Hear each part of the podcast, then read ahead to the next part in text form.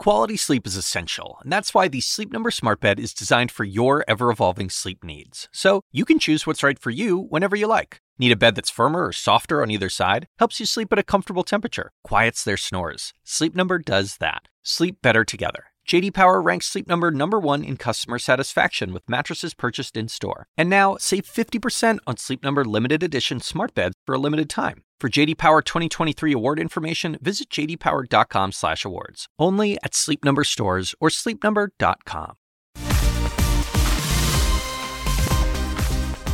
A warm welcome to First Move. I'm Rahel Solomon in today for Julia Chatterley, and just ahead on today's show. New developments in the U.S. debt ceiling crisis. A source telling CNN that U.S. House Speaker Kevin McCarthy has agreed to meet with President Biden on the issue next week. This is significant news as the U.S. rapidly runs out of money to pay its bills. Treasury Secretary Janet Yellen saying Monday that the U.S. could default on its debt for the first time in history as soon as June 1st. That's without a congressional deal to raise the borrowing limit. Now, so far, Republicans and Democrats are still really far apart on how to find a solution. Now, market reaction to the new debt ceiling danger is still fairly muted. U.S. futures under a bit of pressure there after a mostly flat start to May trading. Europe's in the red as well after its long holiday weekend. New data today also showing inflation in the Eurozone on the rise again, although core prices did ease unexpectedly. A bit of good news there. Global investors also bracing for the U.S. Federal Reserve's interest rate decision tomorrow. Now, a quarter point hike is still expected, the Fed making clear that it can fight inflation while also keeping tabs on threats to financial stability like the recent banking turmoil. We're going to have much more on the Fed and the markets later in the show, but first to the latest on the debt ceiling. Arlette Saenz is live in Washington for us. Arlette, good morning. So, look, the two leaders haven't met since February, I want to say. So this was a major development. But really, how optimistic can we be that this leads to any real breakthroughs?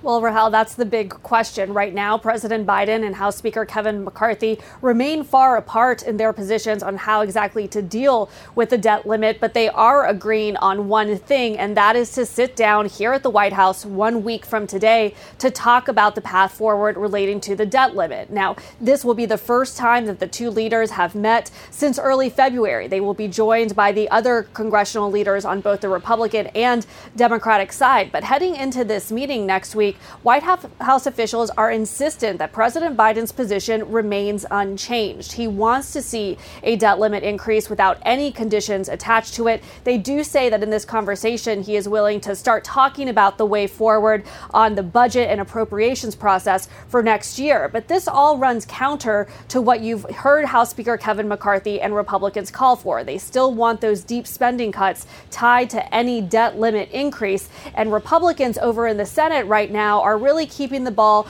in Kevin McCarthy's court, saying that he is the one driving this process. Now, this all comes as there is this real heightened sense of urgency after Treasury Secretary Janet Yellen yesterday said that the U.S. could default on its debt by June 1st. That is less than a month away. And if that were to happen, it would have catastrophic consequences on the economy, affecting millions of Americans, cutting benefits for people like veterans and senior citizens. So, right now, now they're heading into this meeting with this heightened alarm surrounding that uh, potential default. And really, what this uh, whole situation represents is it's the highest stakes moment in the showdown that we've seen between President Biden and House Speaker McCarthy in this era of divided government. The question is whether the two sides will be able to come together to try to avoid any potential catastrophe for the economy if it were to default. Right now, both sides seem to be staying in their own quarters. Mm, a lot of ground to cover and really not a lot of time to get it done, at least according to Janet Yellen's uh, estimations. Arlette, how about the likelihood that we see perhaps an extension, which doesn't really solve the problem, but at least buys everyone a few more months? I mean, that could always be a possibility if once these leaders get into the room uh, and as that uh, June 1st date uh, quickly approaches, that could be an option that the White House and Congress decide to go down. But when you've seen these types of debt limit fights in the past, even thinking back to 2011 when Biden was then vice president, uh, they did try to have a longer term debt limit uh, increase in order to avoid having this type of negotiation come up again. Let's not forget that next year, 2024, 2024 is also a political year as both President Biden is running for reelection and House Speaker Kevin McCarthy is hoping to hold on to the Republican majority and send a Republican to the White House. So any type of punting uh, would just continue this fight into that political year. But it's very clear at this moment that both of these sides are sticking to their positions, and we'll see what comes together over the course of the next few weeks. We sure will be watching. And for now, at least, the markets don't appear to be too concerned, but time is ticking. And so, something to watch for sure. Arlette Saenz, thank you. We want to turn now to the worsening crisis in Sudan. The UN estimating over 100,000 people have fled to neighboring countries, and three times as many have become refugees within their own country. This as fierce fighting between the two rival generals continues. Larry Madowo is in Jeddah, Saudi Arabia. So, Larry, you've been speaking with refugees, you've been witnessing the evacuations. What's the very latest there? The evacuations continue. We're expecting another ship to arrive here in Jeddah from Port Sudan in the next two or three hours. This is the trend that we've seen since the conflict began. And the reason why Saudi Arabia has become the main landing point is the, the closest people can get to safety in Sudan is Port Sudan. That is about, usually in the best of times, about 8 to 12 hours because it's more than 830 kilometers, over 500 miles. But during this war zone, it's taken some as much as 30 hours. One person told us it took them 36 hours. When they get there, they hope that they can be lucky to get on a Saudi ship that's running this shuttle service between Port Sudan and Jeddah, or in the case of the U.S., they ran the first U.S. naval ship, Brunswick, that arrived here yesterday with about 105 Americans as well as other nationalities. The number of people that need to be evacuated from Port Sudan is massive. And those who are getting shuttled across the Red Sea are those with dual nationality. They're foreigners, or they're Sudanese and German, or British, or American, or another country, that have residency here in Saudi Arabia. The vast majority of Sudanese people cannot use that route of evacuation. That is why you're seeing these numbers from the United Nations about the number of people who are already displaced 100,000. And as this continues, the projection is that it could get to 800,000 people displaced, and we're only week three of this conflict. The longer this runs on, the more people will have, will have to leave because as we speak, already it's difficult to get food and water and medicines. It's not safe for people with kids, for families to live in the middle of residential areas that are constantly under gunfire and uh, artillery and bombardment. And people, whenever there's a lull in the fighting, they try and go to neighboring states or make that difficult journey across the country to the east to Port Sudan and hope that they can find a way out of the conflict. So it's just going to be a need that's growing as the conflict runs on that people want to either go to neighboring countries like Egypt or uh, South Sudan or Eritrea or Ethiopia or Chad, and those who can will go to Port Sudan and get across the Red Sea here, Rahel. Mm. Larry, it's, it's a great point. Just the 800,000 figure just really puts into context, at least right now, how massive of a, of a scale this conflict is expected to create, uh, the humanitarian crisis we are seeing unfold. Larry Madowo, thank you. To Ukraine now, where more than 100,000 Russian troops have been killed or wounded in Ukraine in just the past five months. That's according to the latest U.S. estimate. The White House says that the fighting has exhausted Russia's military stockpiles and its armed forces, but the Kremlin has firmly rejected those U.S. numbers. Nick Paton Walsh joins us now from Zaporizhia. So, uh, Nick, those figures coming from White House official John Kirby, who also said that this is a key sign that the winter offensive backfired. What are you seeing on the ground there?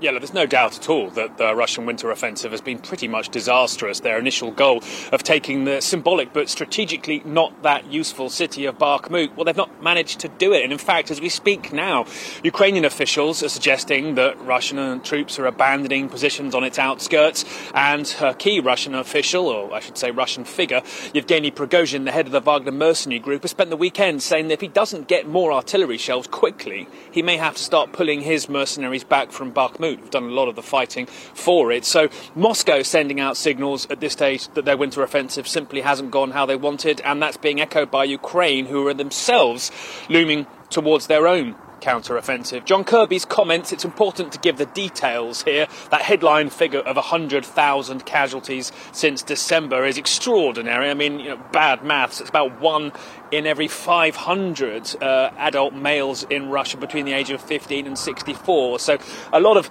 parsing has to be done as to how they came to that number. He went on to say we talk about 20,000 uh, dead, so 80,000 of those, by their estimation, injured. This is from what he referred to as downgraded intelligence, essentially something that's being classified differently to be able to make it public.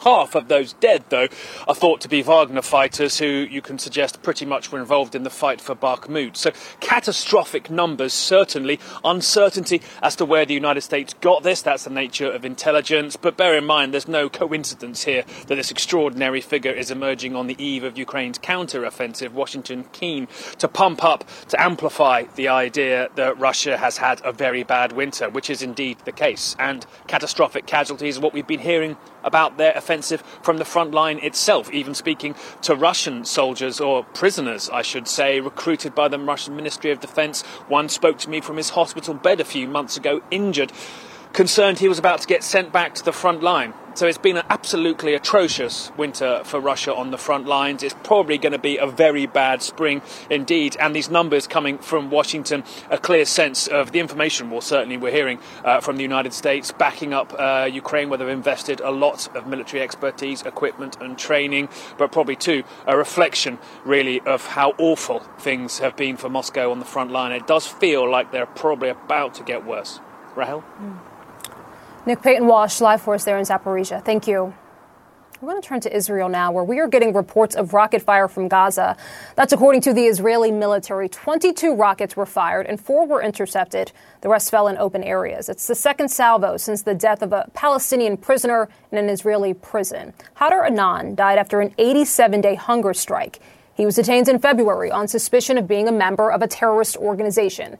Palestinian detainees in an Israeli prison in the West Bank. Well, they've now gone and begun a general hunger strike and protest. The Israel Defense Forces say that several rockets fired from Gaza earlier had come down in open areas.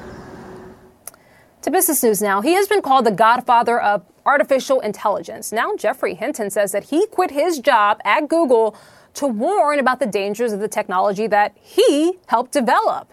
His decision to step down comes as alarm bells about the risk of AI powered chatbots to spread misinformation and also displace jobs really grows. In March, several key figures in tech signed a letter calling for a pause in AI development for at least six months, citing, quote, profound risks to society and humanity. Now, among those signing the letter was Apple co founder Steve Wozniak. And take a listen to what he told my colleague Kaitlan Collins a little earlier today. I'm not like worried. I, I, believe in fear and live in a life of fear. I just believe that when some powerful technology is introduced, uh, we should look that almost all technology brings some good things to us and mm-hmm. some bad things, and we should be responsible and we should study these things and kind of be prepare people for what's coming and take steps maybe to um, uh, keep it from being too horrible and bad. For example, you know, look at how many bad people out there are just hitting us with spam and trying to get our passwords and take over our accounts and mess up up our lives and you know and now AI is another more powerful tool and it's going to be used by those people um, you know for basically uh, really evil purposes. And I hate to see technology being used that way. It shouldn't be and some probably some types of regulation are, are needed. Regulation is telling parties that are producing things you will obey, you will not do certain bad things. It's like our Bill of Rights. The Congress will not pass certain types of laws. And, you know, you call that regulation. It's not like stopping you from doing your business. It's just saying, no, you've got to have some ethical concerns. I'm also curious to how your thinking on AI has evolved since recent years. In 2018, you did this interview that I was watching yesterday. You said this about AI. No machine sits down and says, hmm, what should I work on? Humans tell it what to work on. Mm-hmm. No machine machines can just do it well for us. So we're building technology that will make life easier for us. And where, where's the lack of jobs? Mm-hmm. At least where I come from, the United States, uh, the, you know, people have jobs. And now we see what you're saying, and, and also talking about regulation. Can there be global regulation though for something like this technology? No, there never can be. It's one of the reasons that technology has so many bad sides. I often say those that brought us this digital world. You know, when I look back at some of the easier life days and less worries about the, all this stuff and things worked more, I say, you know, those that brought us this digital revolution should be executed, or worse yet, make them live in it. and That's so. So I, you know, yeah. So how can you can not regulate bad people very well? Could AI be employed to spot all these little tricky, tricky little worded spams that are, you know, trying to get your passwords and all that? Could they spot that? It's never being used that way. It's being used by people who want to ooh, make a name for themselves or make money for themselves, and uh, um, that that never quite goes as well as it should.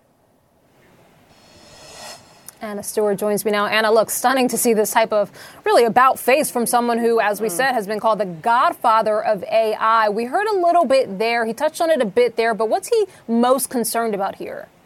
It's interesting, isn't it? We're seeing almost a sort of growing chorus of tech experts now warning about artificial intelligence. You know, after we've had months of huge developments in this technology, and it's all very exciting. But Dr. Hinton, as you say, is one of the pioneers of AI. He did lots of work on neural networks. That forms really the foundation of so much of the AI we see today, particularly chatbots that are being developed by these big tech companies.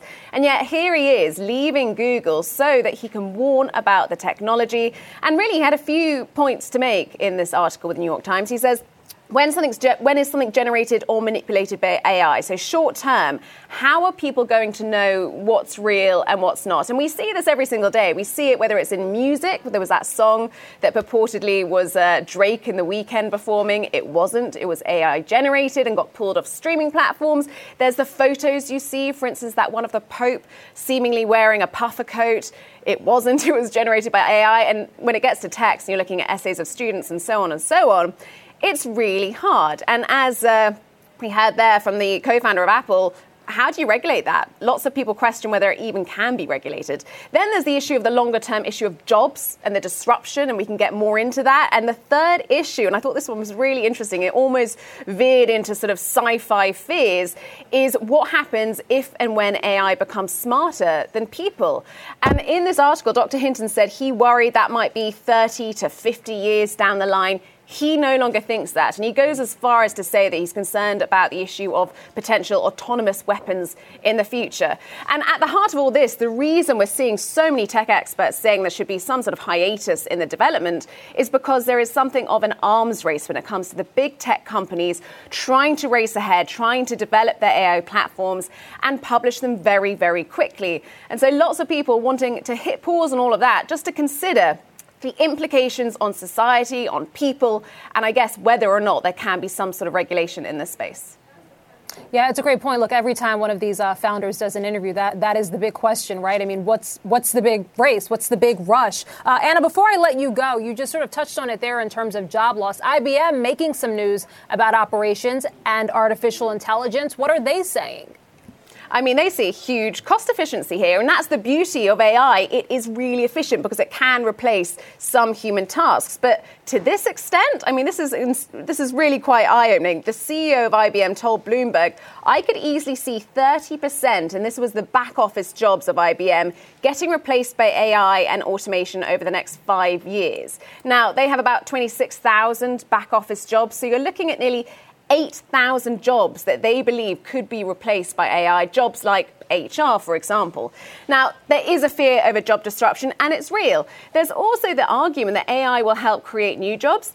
Will make jobs more efficient, will complement jobs, but there's no doubt that with any tech disruption that you see like this, whether it was the internet, whether we go all the way back to the Industrial Revolution, there's a very painful part before then when people lose their jobs.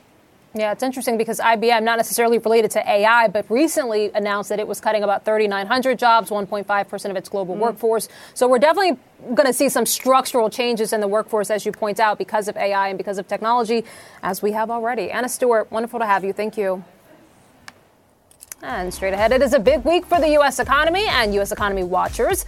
We will discuss what the latest numbers tell us about the Fed's next move and IMAX celebrating a blockbuster quarter and gearing up for the summer box office. We are already talking about summer. My oh my, how time flies. We'll head to the movies with the CEO later in the show. Stay with us.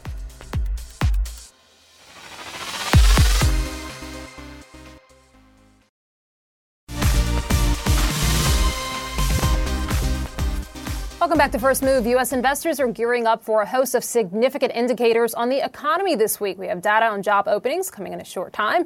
The Federal Reserve's policy meeting with another rate decision due on Wednesday. fresh reading on jobless claims on Thursday, all leading up to Friday's critical jobs report. And Let's not forget, earnings season still in full swing. While fears about the state of the U.S. banking sector are not going away, we have lots to chat about with my next guest. Joining me now is John Petrides. He is the portfolio manager at Tocqueville Asset Management. John, always wonderful to see you. Welcome to the program. Thanks for having me on. So, look, we still haven't heard from the major retailers. They report in two weeks or so the Walmarts, the Targets, the Home Depots, or so. But what are your thoughts about corporate earnings thus far? Surprisingly strong. Uh, you know, coming into yesterday, I think uh, nearly half of the companies in the S&P 500 reported, and eight out of ten have beaten Wall Street analyst expectations. So, uh, you know, we've been waiting for this. Uh, now, it doesn't mean that earnings aren't under pressure or going down. They're just doing better than what analysts had expected, and, and, and that's really the name of the game here. Well, and I wonder when you look under the hood of the, the car here, when we look at revenue, when we look at some of the, the strength we're seeing, how much of this is uh, pricing pressure and how much of this is actual volumes in terms of what we're seeing? Yeah, great question. It depends on the industry. So if you look in the consumer staples industry, you know, the things that you buy in the grocery store, uh, it's not really being driven by volume. The consumer staples group, by and large, continue to pass through inflationary pricing onto the consumer, and they're getting it. So, so the, the pricing is making up for a drop in volume uh, on that front. Uh, if you look at other sectors like technology, sales have clearly slowed, but they are doing massive uh, cost cutting, and, and that, that's how they're supporting their earnings higher. Is because you know you're seeing, as you read the headlines, massive uh, layoffs. Yeah, and you have to wonder though, in terms of the consumer being able to absorb these higher prices, how much longer that can last. I mean, it has been really remarkable to see, despite the inflation, despite the higher uh, borrowing costs, that consumers have still been able to spend the way they have. Uh, John, in terms of tech, which you just touched on there, is the tech wreck behind us? Have they done enough cost cutting? Have they cut enough fat? Is that part of the, the cycle behind us? Well, uh, we're definitely, it feels like we're through the worst of it. Um, you remember last year was really driven by two things. It was the fact that interest rates spiked so far so fast and, and technology are long-term stories. So when, when, when your cost to borrow money aka interest rates are zero well you could throw the whole hail mary and, and, and invest in a long-term story. But when you start earning something on your cash all of a sudden you say to yourself well i don't need to go out that long and buy that long term thesis anymore. So that was one of the major issues last year for technology companies. The second issue that tech faced last year was expectations were so high coming out of 2021 that the analyst community thought that what ultimately turned out to be the COVID bump, they thought it was going to be long term demand. So I think we've worked through that expectation that the COVID bump expectations have clearly been reset. We do f- seem to be at the end of the Fed tightening cycle. Uh, and I think that's a big reason of why you're seeing uh, growth in tech stocks rally strongly out of the gate this year.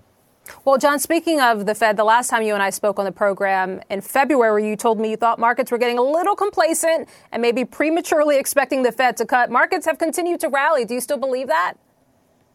Uh, so, uh, so the answer is well, it depends. How, how, how about that? Uh, I'm hoping that the Fed does not raise interest rates at the next meeting. Uh, I think the inflationary data is slowing sufficient enough, and we're going to roll off really difficult comparisons. Remember this time last year uh, when Russia started its war with Ukraine, you had this massive spike in commodity prices, and you had the supply chain really still gunked up. You're going to roll off of that, all of that. So come June, July, August, you should really start to see a big decline in the inflationary data. And uh, there is a disconnect here for sure, and that is going to determine, in my opinion, part of the future of where stocks headed are headed. The Fed does not think that they need to cut interest rates before year end, and the market is pricing in after uh, a potential uh, a rate increase that the Fed will have to cut half of one percent before year end. And the question is who's going to be right. And to be honest with you, the Fed has doesn't have a really good track record over the past two years on signaling where inflation is headed or not headed, mm. uh, and, and the market has proven to be right and the Fed wrong. Yeah, in terms of signaling, it'll be curious to see if tomorrow we we, get, we hear these signals or messaging from Powell that they will begin to at least pause uh, because they have signaled so much thus far. Uh, John, before I let you go, what names or sectors do you like right now? What what, what areas of opportunity do you see? Yeah, despite the rally, uh, you know, we always have an allocation of gold in client portfolios. Uh, and, and, we added to that gold uh, uh during the year or around the banking crisis, so or when, when the banks started to fail. Uh, and, and, despite the rally and gold being nearly two thousand dollars an ounce, still think having gold as a portion of the portfolio makes a lot of sense. Uh, gold doesn't do well in the short term when interest rates go up. So if we're at the top of the interest rate cycle and potentially cutting interest rates, that's positive for gold. There still is a lot of uncertainty in the debt ceiling. That's positive for gold. There's geopolitical risk. That's positive for gold. So there's still a lot of turmoil out there that I think is supportive of owning gold in, in, in a portfolio um, today. Don't sleep on gold. All right, John Petrides, thank you. He is the portfolio manager at Tocqueville Asset Management. We'll have you back soon.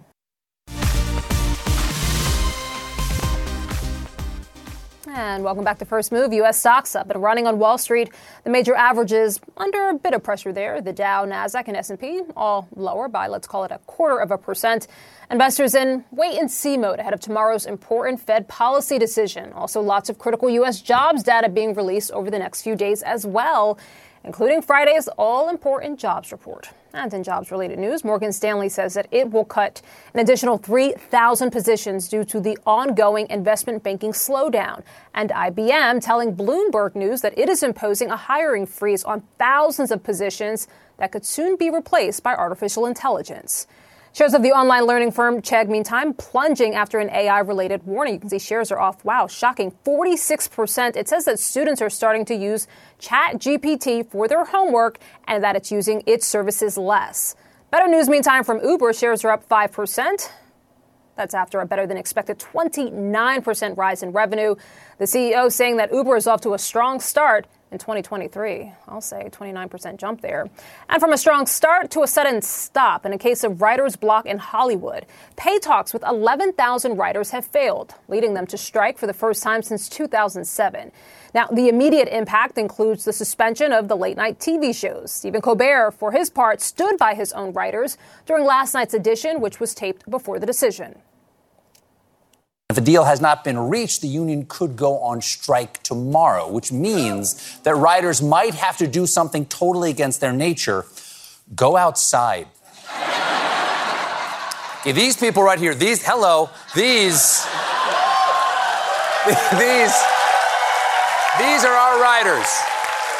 These people, these are our riders, and I'll stick myself in there because I'm WGA too, and they're so important to our show.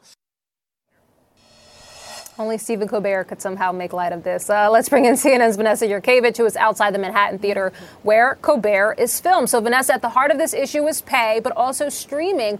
Walk us through how we got here. Yeah, and Stephen Colbert is likely going to be a rerun this evening because of this writer's strike.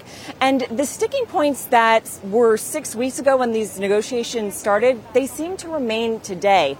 Uh, the, we're getting a number value on just how far apart the writers and the studios are. The writers want an additional $429 million per year in compensation. The offer from the studios is $86 million. I want to walk you through what the studios are offering. They say they're offering additional compensation. They're off- also offering uh, additional residuals on streaming, which is so critical to the writers. And they also say that they're willing to come up on those offers, but there are still major sticking points. Uh, staffing levels, the amount of writers in the room, uh, the duration of employment employment of writers on shows and movies and how to regulate artificial intelligence. And we're hearing from the writers the residual offer from the studios just simply isn't enough. But the studios, we're talking about Amazon, we're talking about Apple, we're talking about Disney, we're talking about CNN's parent company, Warner Brothers Discovery. They say that they've had to make some cost cutting measures in recent years, including layoffs. But the writers say there's simply not as much work to go around, and especially because there's been this transition transition, Rahel, from broadcast to streaming. Now, the last strike was in 2007. That was 15 years ago. That lasted 100 days. The economic impact from that 100 day strike is estimated to be about $2 billion. If you adjust that for inflation, it's about 3 billion. And Rahel, later this afternoon at various locations in California and New York City, that is when we're going to see these writers come onto the picket line. This is day one, of course, but these two sides really seem like they have a lot of work to do to reach a deal. Rahel? Yeah, well, if there's ever any question about how important the writers are, it's uh, that, data point there, $2 billion impact, 3 billion when adjusted for inflation. Vanessa Yurkevich, thank you.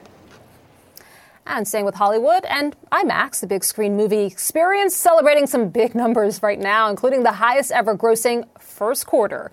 The greatest global market share ever and strong growth across all key metrics. It was a great quarter to say the least. There are a host of new releases this year, including Indiana Jones and the Dial of Destiny and Fast X, also known as Fast and Furious 10.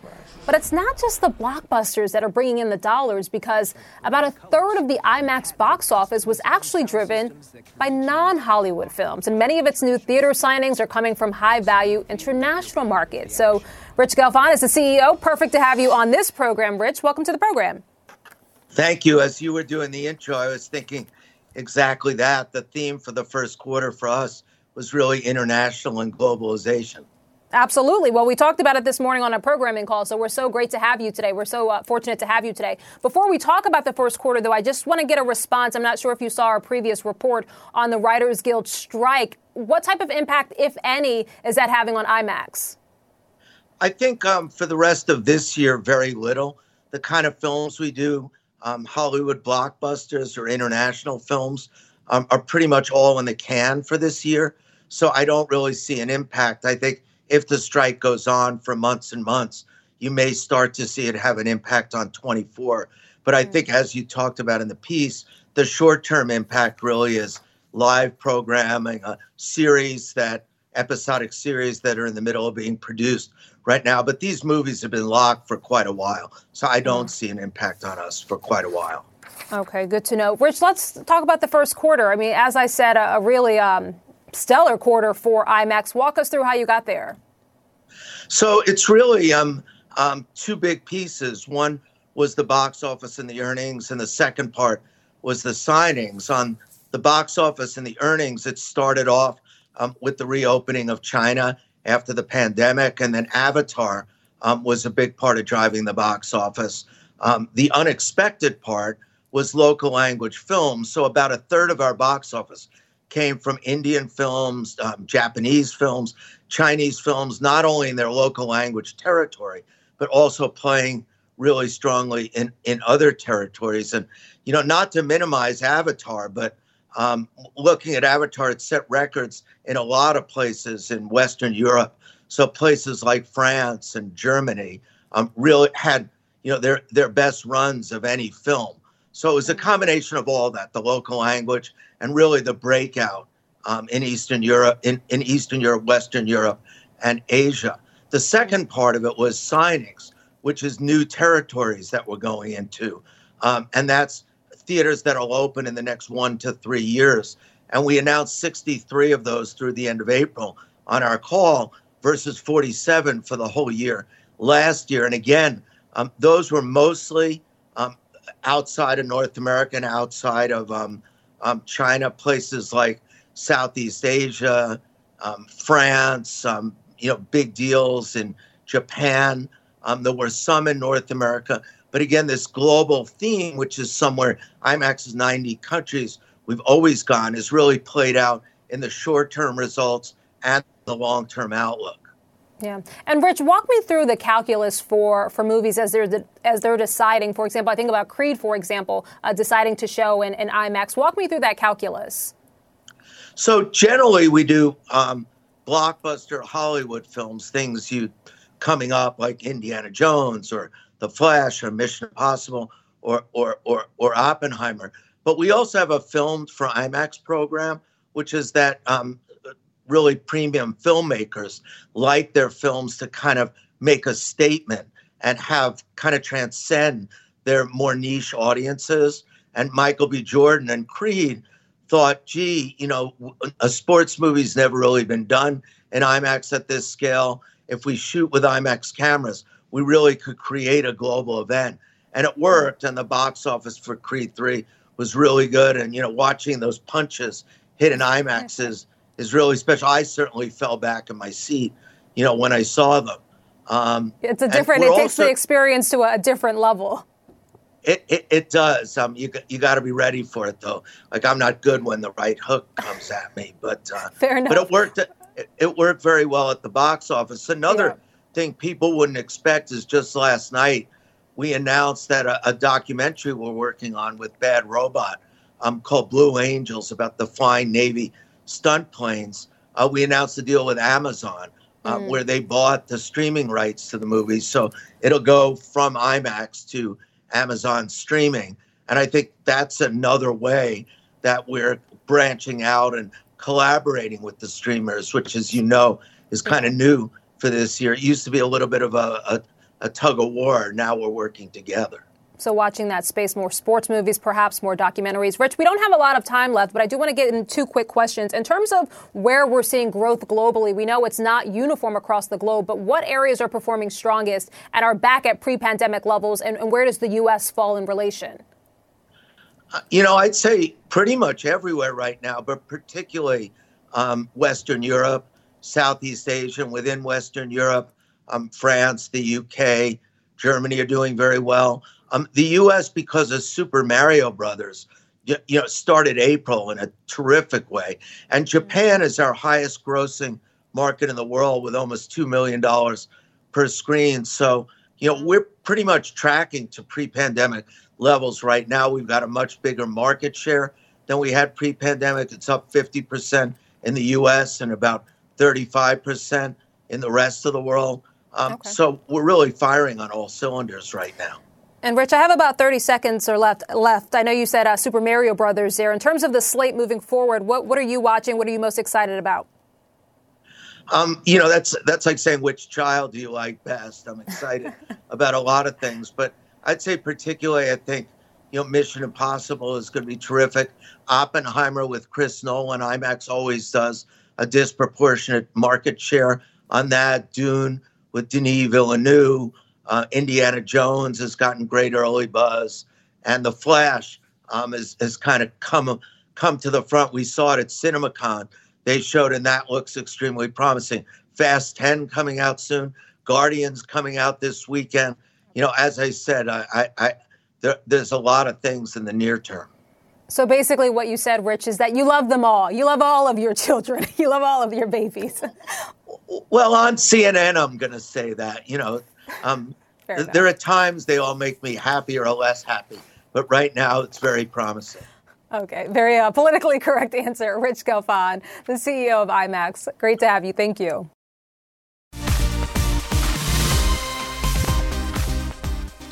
Welcome back to First Move. Germany calling for the world to adopt new global targets for the expansion of renewable energy to sharply cut greenhouse gas emissions. This week, Germany, along with the UAE, is hosting its annual round of international climate change talks. Representatives from around 40 countries, about 40 countries, are discussing how to limit global warming to 1.5 degrees Celsius. Fred Pleitgen is live in Berlin for us. So, uh, Fred, walk us through some of the, the big conversations taking place there.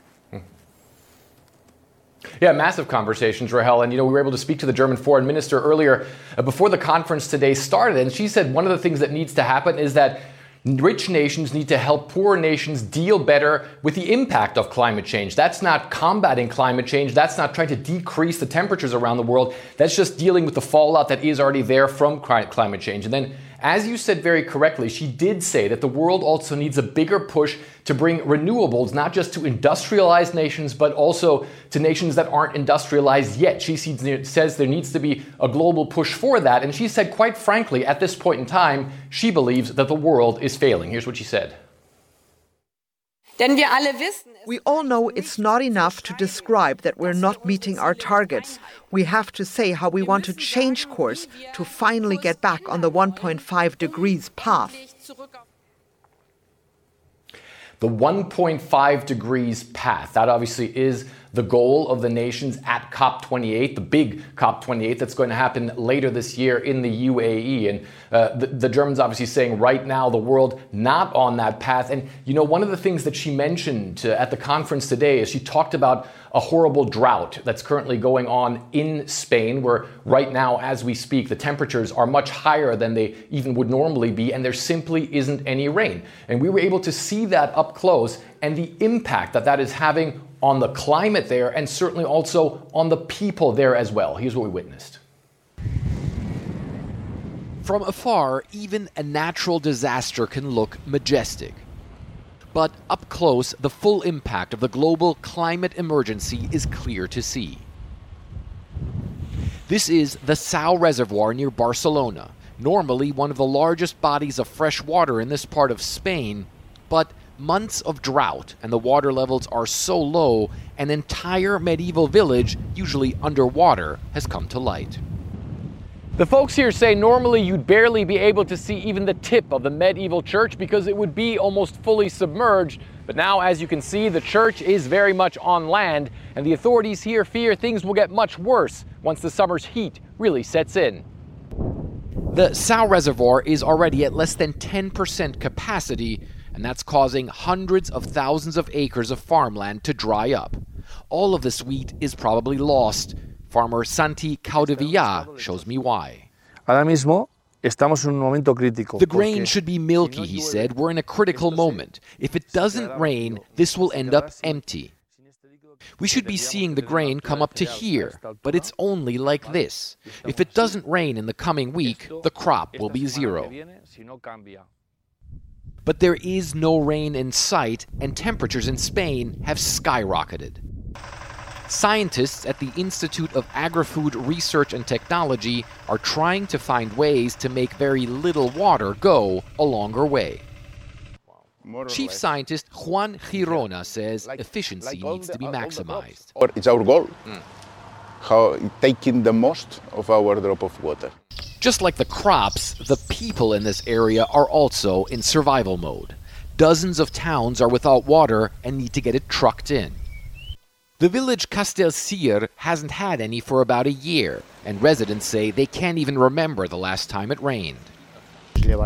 I don't recall, Juan tells me. It's been a long time, a year or more without proper rain. Nothing.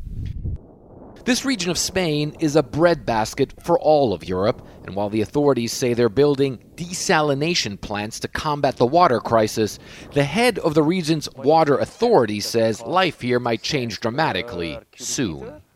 Sometimes I think about the capacity of the territory. I mean, is this a country where we can handle with the increase of citizens, tourists, industry, farmers, agriculture? Or we should stop. And that point might be closer than some believe. Back at the Sau Reservoir, authorities are actually draining most of the remaining water to prevent this precious and ever scarcer resource from getting contaminated by the sludge at the bottom of this once mighty lake. So there we could really see, uh, Rahel, up close, the impact that climate change is already having, and, and, obviously the lack of rain and the lack of water as well on the people there in that region of Spain. And because it's such an important place for food in Europe, also on the rest of Europe as well. And one of the things that really stuck out was one of the folks that we spoke to said he believes that one of the next big world wars, as he put it, could be for fresh water. And that brings us back to the climate conference that we're seeing here in Berlin today, where also the German foreign minister said she believes that climate change is already a big factor for instability around the world. Rahel. Well, fascinating, Fred. Really interesting to see just the, uh, the and that Spanish farm where crops should be, where those wheats should be, but where they actually are now, and the impact that's already having um, on some Spanish farmers. Fred Pleitgen, thank you. Welcome back. The legal battle between the big D's, Disney and DeSantis, is far from de escalating. The high profile brawl taking a new legal turn with the Florida government board now countersuing Disney. Steve Contorno is here with the latest. Steve, look, this has been a long time coming. This started even before uh, Bob Iger came back. Bring us up to speed.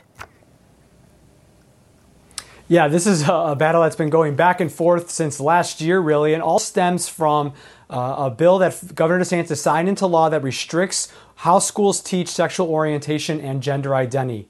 Disney objected to the bill, so DeSantis went after their special taxing district. This is a district that has surrounded Disney's theme parks and gave them the power to basically control their own government essentially. They do the roads, the, the sewage system, the fire department, all that is that they have operated since the beginning of their theme park. Well, DeSantis has stepped in and said, as retaliation for speaking out against this bill, he's taking away that that that special power and putting his own people in charge of this district. Well, Disney at the 11th hour pushed through a bunch of agreements that basically shifted the power to to the company. Uh, the new board came in, discovered they were essentially powerless, and so they voted last week to nullify those agreements. That prompted Disney to sue in federal court, and now this this board is suing Disney uh, in a state court. So we have these sort of dueling lawsuits that suggest that this is going to be fought in the courts now for the, the months to come. Governor DeSantis, though, is not backing down. Yesterday, he addressed this issue during a press conference.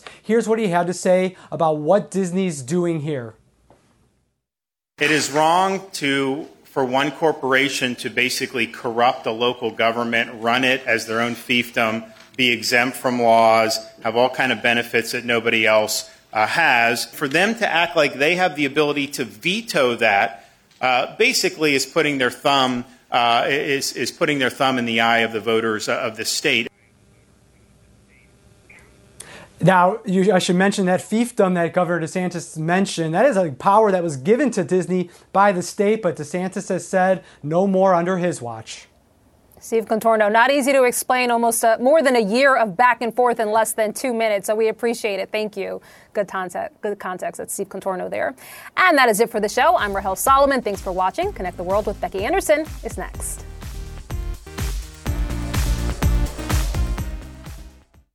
When you work, you work next level. When you play, you play next level. And when it's time to sleep, Sleep Number smart beds are designed to embrace your uniqueness, providing you with high-quality sleep every night. Sleep next level. JD Power ranks Sleep Number number 1 in customer satisfaction with mattresses purchased in-store. And now, the Queen Sleep Number C4 smart bed is only $1,599. Save $300 for a limited time, only at Sleep Number stores or sleepnumber.com. Prices higher in Alaska and Hawaii. Quality sleep is essential, and that's why the Sleep Number Smart Bed is designed for your ever evolving sleep needs. So you can choose what's right for you whenever you like. Need a bed that's firmer or softer on either side? Helps you sleep at a comfortable temperature, quiets their snores. Sleep Number does that. Sleep better together. JD Power ranks Sleep Number number 1 in customer satisfaction with mattresses purchased in-store. And now, save 50% on Sleep Number limited edition smart beds for a limited time. For JD Power 2023 award information, visit jdpower.com/awards. Only at Sleep Number stores or sleepnumber.com.